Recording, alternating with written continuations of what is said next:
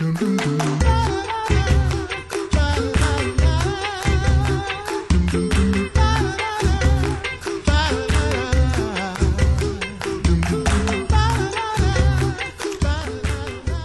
back to the Coffee Hour. I'm Andy Bates. I'm Sarah Gulseth. It is Friday morning, and we're going to take a look at one more article in the Lutheran Witness today because, well, it's the end of May, and we have one more chance to get that back in.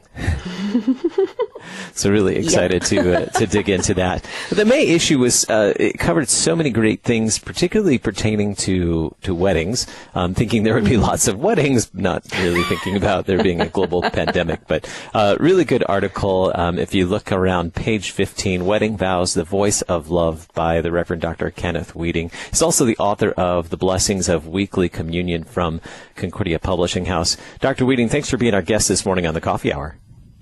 Well, it's a real pleasure to be here, and uh, thank you for the invitation.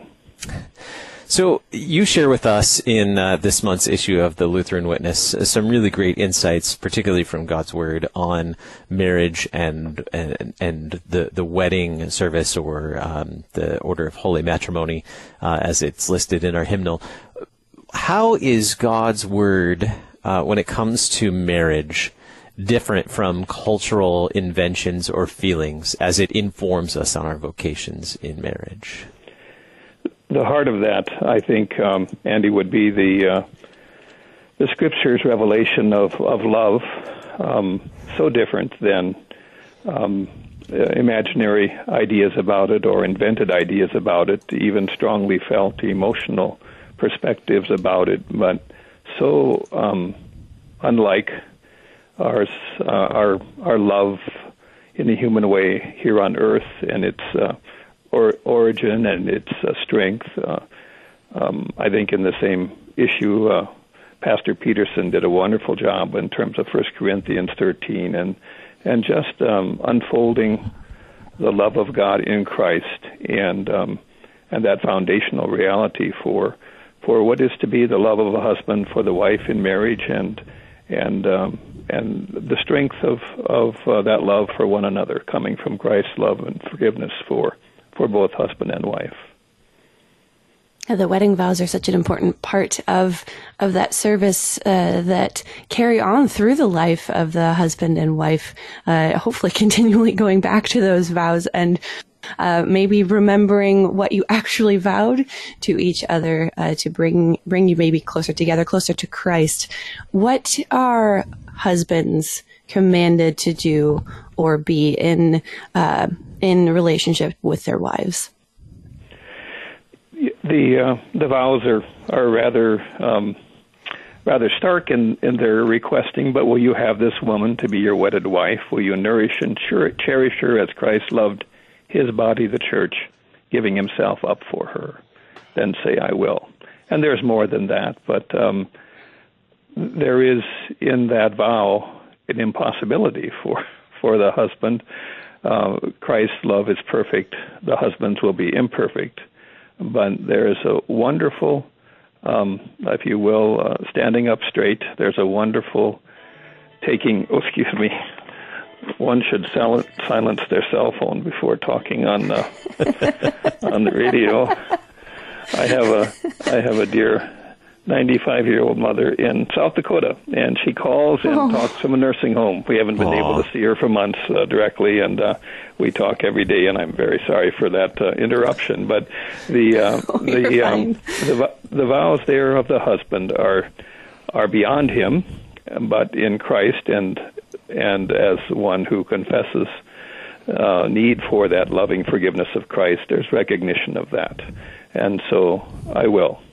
And you, you could put in parentheses, like there is so many other places, God helping me with His grace, uh, you know, to to uh, move forward in the years ahead, the months ahead, in a in a in a way that reflects these vows and, and works at them through the through the years and decades that God would give us together.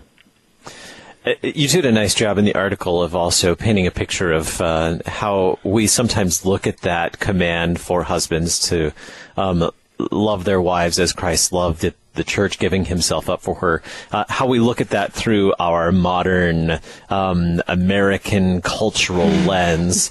Uh, how do we sometimes interpret that uh, that giving ourselves up for our wives?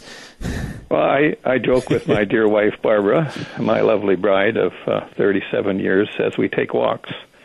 And I say to her from time to time, now I'm supposed to be ready to take a take a hit for you, so I'm going to walk on the outside. You walk on the inside, and uh, it's come to be a little bit of a humorous thing for us. But we can imagine heroics that um, I yes I will I will lay my life down for my bride should that event that need ever arise. Well, it's it's a daily need, and it's not uh, imagined heroics uh, sometime in the future, but it is uh, the daily domestic active doing uh, that's not always so lovely. That's not always um, in step with our feelings, um, and so there's a putting of the other first. Um, though that bride is a real sinner, and uh, though the husband is as well, but um, there's so much involved there. And through the um, pastoral conversations I've had with many university students in in uh, marital preparation, um, one of the major things uh, to speak about is just listening for the groom. Um, uh, I think it took a decade for my dear wife Barbara to to get through to me and my thick skull that in the love I should have for her, um, why don't I listen before I solve the problem, before I give the answer? and, and so uh, this agape love is just, uh, it's hard work. Um, uh, it's, it's, it's ongoing hard work and um, putting to death the sinful nature and uh, to, to love as Christ loves. Again, beyond us, impossible, but that which we um, receive and work at with his with his good forgiving help and love. You bring up such a good point that uh, listening for us as husbands is is really important. Uh, before trying to solve the problem, uh, listen to the, the, the whole conversation. And sometimes we may realize that it's not a problem that needs to be solved, but just something that's simply being expressed. If we just listen, it may not necessarily be a problem that needs to be solved. and I, I kind of uh, speak of my my uh, my wife Barbara. You know, taking a decade to get that through my skull, but uh, my skull is still thick, and so listening is something that one needs to work on until the Lord uh, Lord calls us to where where that listening is perfect, and it's yeah. Well, we've spoken about husbands. What about wives? Uh, what are wives commanded to do or to be in the scriptures?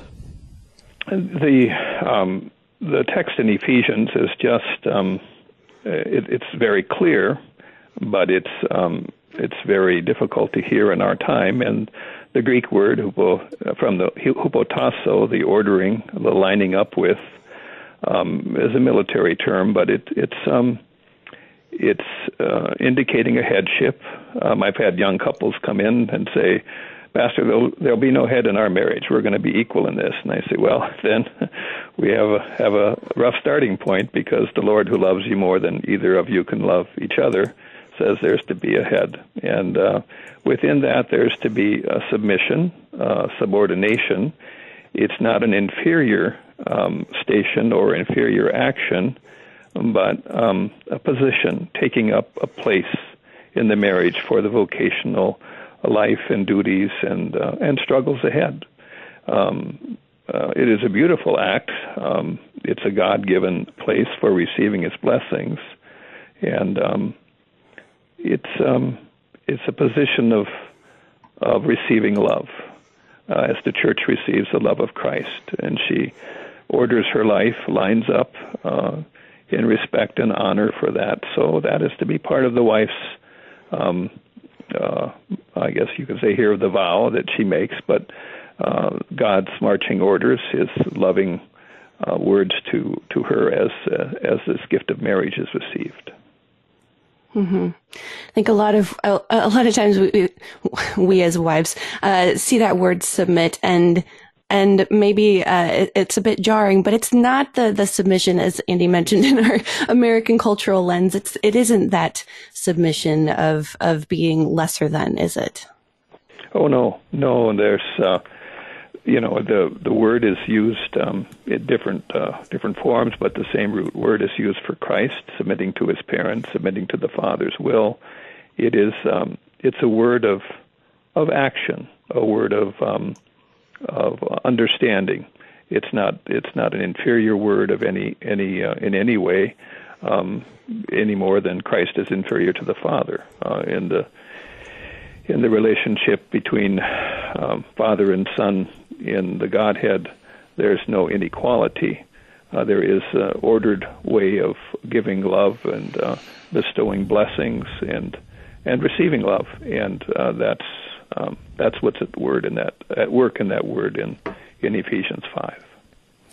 We have just about a minute left. What's the relationship? I know I won't ask so much more. Uh, what's in the what is the, what is the relationship of baptism to marriage? You address this a bit in your article as well.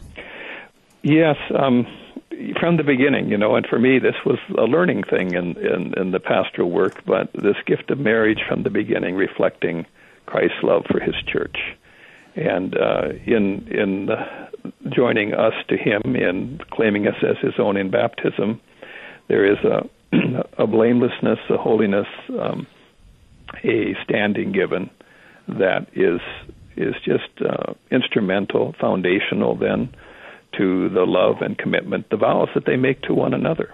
Um, if these vows are beyond us, uh, what is it that we uh, that where we receive our strength? It's in the love of Christ for His bride, the church, and He presents us without spot or wrinkle. Um, our baptism is as fresh today as it was the day we first received it.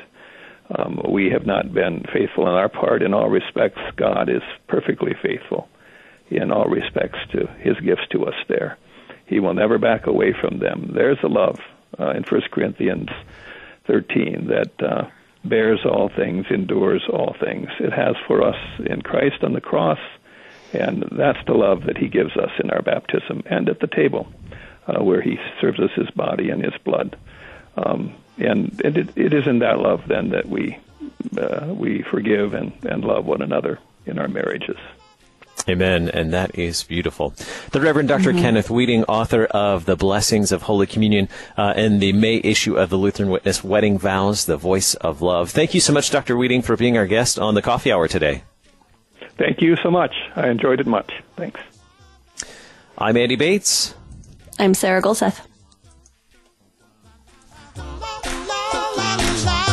Coffee Hour with Andy and Sarah is a production of KFUO. To support the Coffee Hour and KFUO Radio, visit kfuo.org. You can also text KFUO to 41444 or send an email to gifts at kfuo.org. And you can call us at 800 844 0524. KFUO. Christ for you, anytime, anywhere.